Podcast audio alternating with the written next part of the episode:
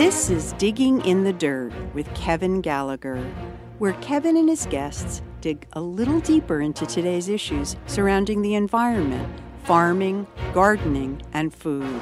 I'd like you to welcome my guest today, Ellen Montgomery, the director of the Public Lands Campaign for Environment America.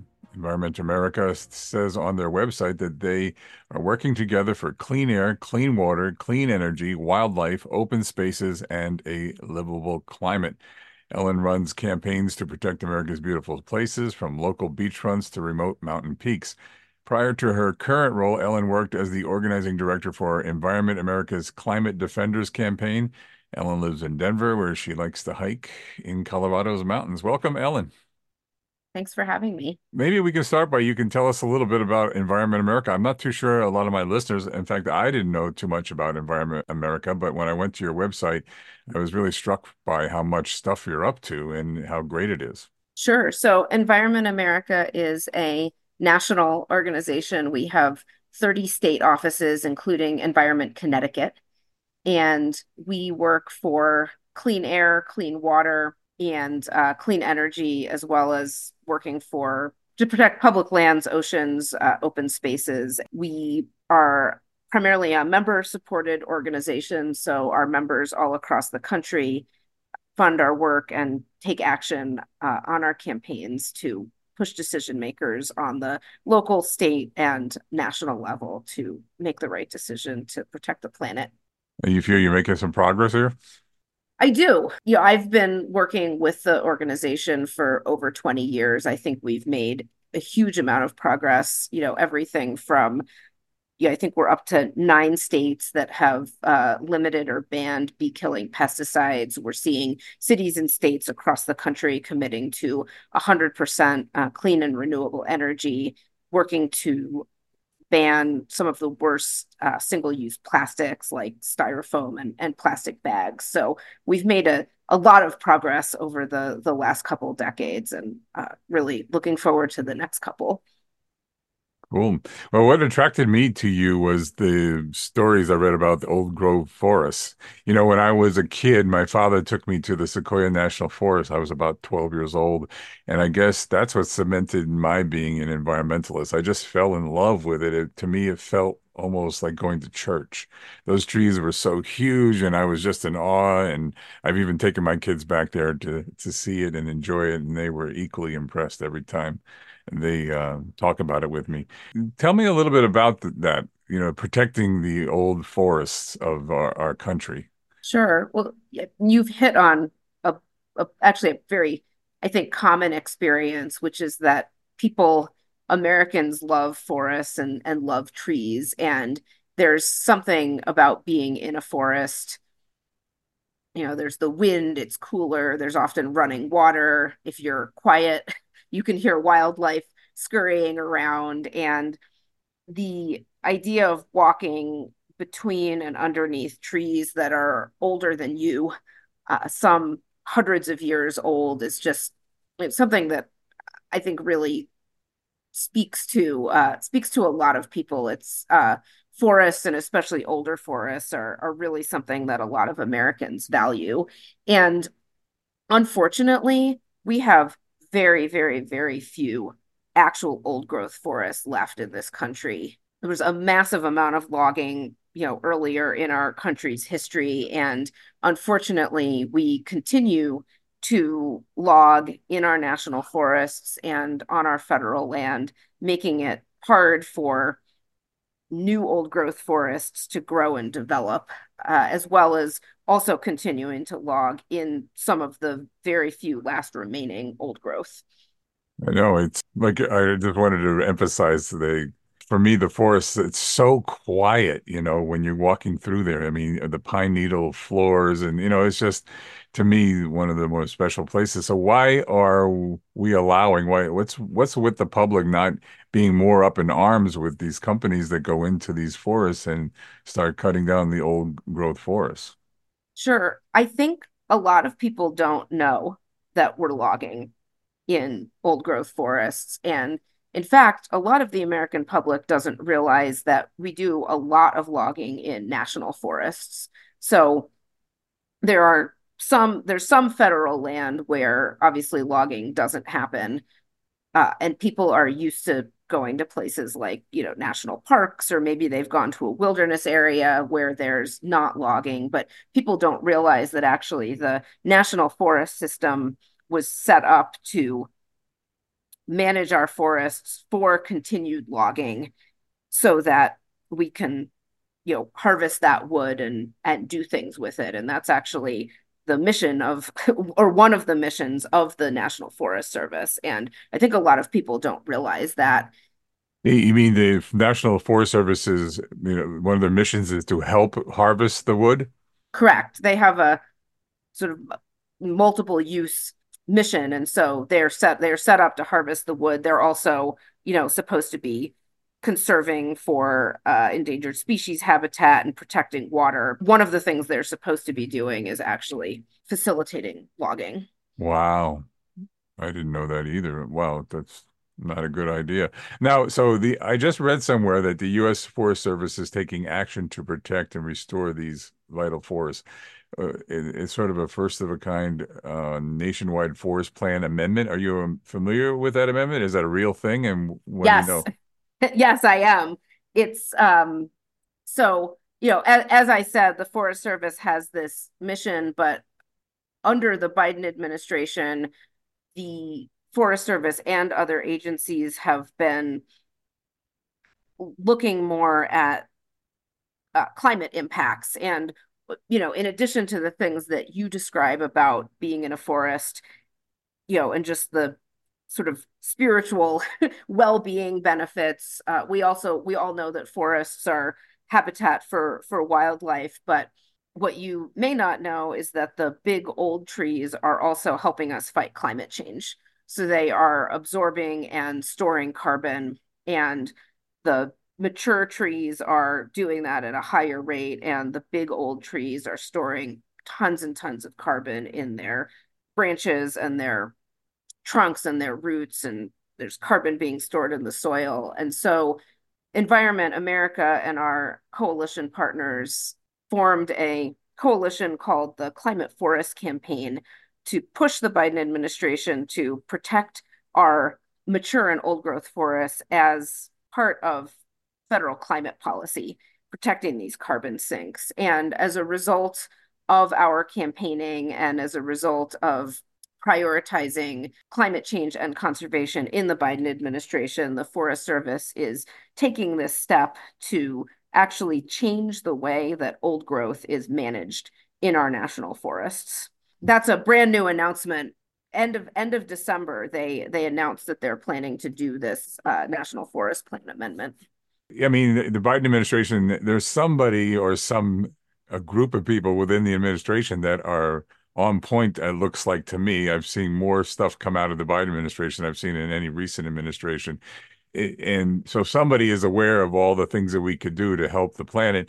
But is this reversible? I mean we could get these people in but what if what if another president comes in next? Can they just reverse it all and stop it Sure, that's a good question. So, first, I'll say the amendment hasn't actually been finalized yet the announcement in December kicked off a year long process where the amendment will actually be developed and then finalized. So, step one, before we even worry about it being rolled back or defending it, is to make sure that this amendment truly protects all of the old growth that it's supposed to. And there will be a big opportunity for the public to weigh in on that this coming summer. We're expecting a 90 day public comment period, and that means there'll be a 90 day period where members of the public can weigh in with the Forest Service and let them know, you know, what kind of protections they want for old growth trees and forests and, you know, to make sure that this amendment is strong. Secondly, to your question of can it be rolled back? It's not quite as easy to roll back as some types of protection. So, by amending all 128 national forest plans, in order to remove it, you would have to amend each of the individual ones or do a new national uh, forest plan amendment, which, again, as I've said, the Biden administration kicked off this really 13 month long process with their announcement in uh, in December. And doing something like this includes set of bureaucratic processes and public review and, and public comment. So it's certainly, I suppose, possible, but it's harder. And you, you know, have to get public uh, public input to undo what you had done in the mm-hmm. previous administration. I would imagine there's a lot of uh, lobbyists for the paper mill industry and whatever other things. I am going to ask you about that in a second, but I mean, it, it, looks like there's a there's a limited amount of these old growth forests. I mean, I remember as a kid watching a Disney cartoon about Paul Bunyan, and he just was whacking trees down and and crossing from like say Maine all the way across the upper part of through Michigan and Wisconsin and everything. And that that's that was a real thing. We had a lot more forests before they took them all down. I mean, even I think the the trees of Lebanon, for instance, they used to build all the ships from all the trees in Lebanon. There are no trees in Lebanon anymore. Right.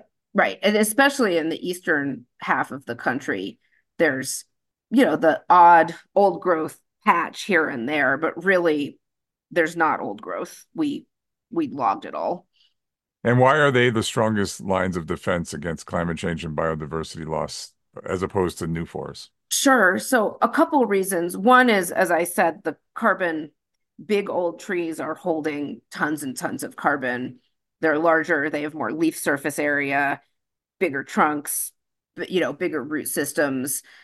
So that's from the the climate change standpoint and from the biodiversity standpoint an old growth forest is a fully functional ecosystem and I've heard people say scientists even say when you're in an old growth forest you know it. It's messy. There are different species of trees of different sizes. There are standing dead trees, there are fallen dead trees. There's a very well developed understory. So that's the area on the ground with different wildlife and undergrowth plants. There's a well developed canopy up at the top uh, where you know there's birds and critters that run around on the the tops of the trees and all of that comes from decades and decades and in some cases centuries and centuries of not being disturbed by humans and their chainsaws. If you cut down all of that or part of it it disrupts the entire ecosystem and it can take decades and decades to restore it. Hmm. So, what's the big deal here? What what are the companies after? I mean, what is such a majorly good product that they get out of cutting down old growth forests that we should allow this? Honestly, most of the timber industry activity in the United States is not happening in national forests. Most of it's happening on private forest land. And so protecting these big trees and the you know the the part that's that's old growth and that's mature in our national forest wouldn't really put that much of a dent in the timber industry and, and wood product industries. But the reason that and this makes sense if you think about it from the timber company standpoint cutting down a big tree you get more logs and more pulp out of that single tree than if you cut down a bunch of little ones. So you could see where the where the appeal would be. And what are they making out of it? I mean, we make all kinds of things out of out of wood, and it it depends obviously on the the type of the type of tree, but you know, it's everything from wood pellets that are burned uh, as a so-called renewable energy source. There's pulp that makes paper. There's furniture. There's you know construction. We do we do a lot with with wood products but again as i say most of that wood doesn't actually come from our national forests in in the us what percentage is that? I mean if the national forests is as you say are fairly protected from the logging how much more of it is private? I believe it's somewhere around 5% of timber industry business happens in um, national forests. Hmm. And could we do without it? I mean, if if we just say said no more logging in in the name of uh, climate change or you know mitigating the uh, the warming of the planet, is, is can we do without cutting down these trees for the reasons that they give?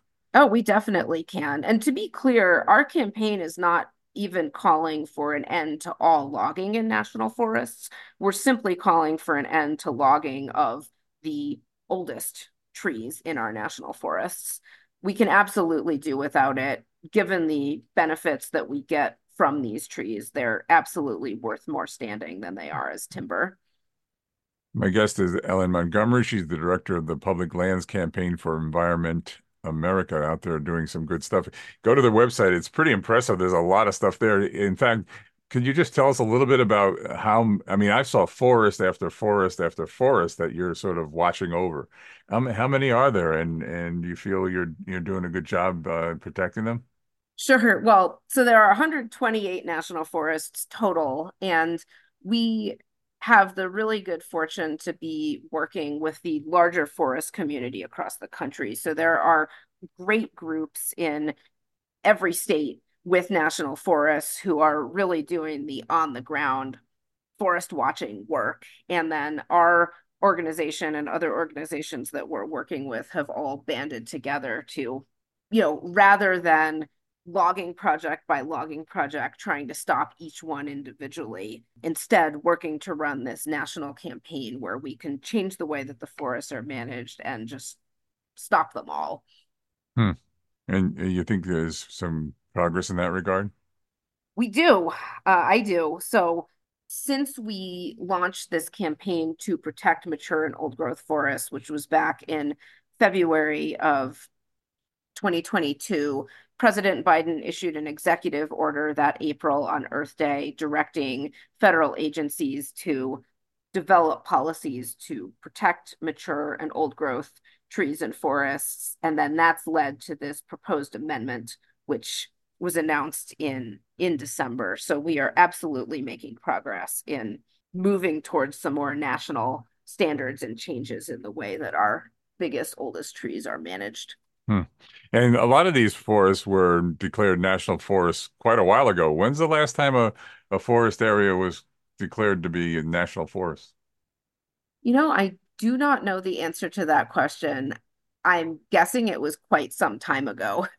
Right. Seems like they were more interested in it at that, you know, way back when the Rockefellers and a lot of the other, you know, Roosevelt, they, they were doing that a lot seems a, a, shame that we don't protect more of these. I do see some millionaires buying up land and, and making making them sort of uh, private or not or uh, some kind of protection for them. So that's a good thing. Do you think telling the public about the forests is it better to tell them the good news about the forest or let them know that there's some bad news? Do you, do you think you get more action out of a, uh, the collective mindset of the people if you tell them good news or bad news? I think people like good news. We all like good news, right? and the fact that we actually have an opportunity to take action, I think that's the good news part. The bad news part is describing the specifics of some of the planned logging projects and unfortunately sharing when logging has has begun on them which I, I do think motivates people to take action, but they're not going to be motivated to take action. I'm generally not motivated to take action unless I've got some assurance that my action is likely to make a difference. And so I think the good news is that we know we're being heard by the Biden administration, that we've seen movement, and that there's a lot of people who really care about this.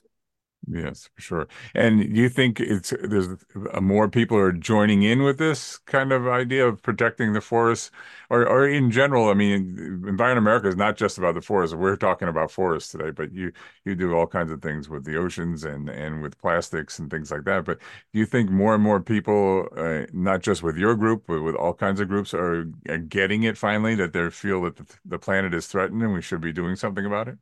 I do think so. I think you know polls that I've seen show that the majority of people value clean air, clean water, wildlife, parks. You know, it depends on on what you're asking, but we we know that being able to get outdoors, spending time with your family outdoors, protecting the habitat of different species is something that all Americans value. And I think if we can continue to talk about those values, we can continue to make make progress in in the right direction. I'll say specifically on the forests, we have seen an increase in engagement and participation from when we first launched this campaign to last summer when more than 500,000 people, so more than half a million people, got involved in a big comment period directed at the Forest Service to call on them to make a policy or to do something to protect these old trees. And that was was really exciting. And we're we're expecting that even more people will get involved this this coming summer when we really have the opportunity to weigh in on what this amendment is going to look like. And also the lobbyists for all these firms that are out there in the old growth forest, they're they're they're out there pushing their point of view too as well. Yeah, there's definitely definitely a lot of, a lot of viewpoints being uh, being advanced, but I think the advantage that we have is goes back to the very first thing that you and I were talking about, which is that how much people love being in the forest and how many people have had that experience. Sure. And yeah, I just got to bring it up because I just read something the other day that there's a Dr. Qing Li. He's a professor of Nip- Nippon Medical School in Tokyo. And he says that uh, heading into the forest can help boost your happiness and well being. It's called forest bathing in Japan or Shinrin Yoku. And it's a Japanese term that emerged in the 80s that says um, going out into the forest benefits include less stress, boosting your immune system, anti-cancer proteins. We have a biological need for uh, us to connect to nature, says Li. And the longer you're there, the better. I think that I find that interesting. And I, I love that. I've experienced it myself. I don't, I don't know that we have a specific name for it in in the United States, or but I think there's a reason that so many people visit our national forests at, and state forests and you know any any forests every year. And there's a a reason that children enjoy them. There's a reason that people like to take their families there. I think they make us calmer. They make us happier. They speak to the imagination. I agree with you. I think that the young Kevin Gallagher experienced Shinrin Yoku when he went to the Sequoia National Forest so many years ago. Yeah, absolutely. Well, thank you so much for your the work you're doing and for coming on and explaining some of these things. What's a what's some final word you could leave the listeners as, as to what they could do to have some impact? The biggest thing that people can do to have an impact on this campaign will be stick a, a calendar hold for May, probably, when we'll see the draft National Forest Plan amendment come out, and there will be a lot of opportunities to get involved. In the interim, talking to your you know friends and family and community about the importance of mature and old growth trees and forests. And then our campaign has a lot of volunteer opportunities. So if folks are interested in organizing an event or writing a letter to the editor or writing a letter to the forest service we've got resources for for all of those things. And you can find some of that on our website and some of that by contacting me through our website well, and I think I could probably add that you vote for the candidates that support this kind of stuff as well. Well, my guest has been Ellen Montgomery, the director of the Public Lands Campaign for Environment America. Thank you so much for joining me, Ellen. Thank you so much, Kevin. You've been listening to Digging in the Dirt with Kevin Gallagher.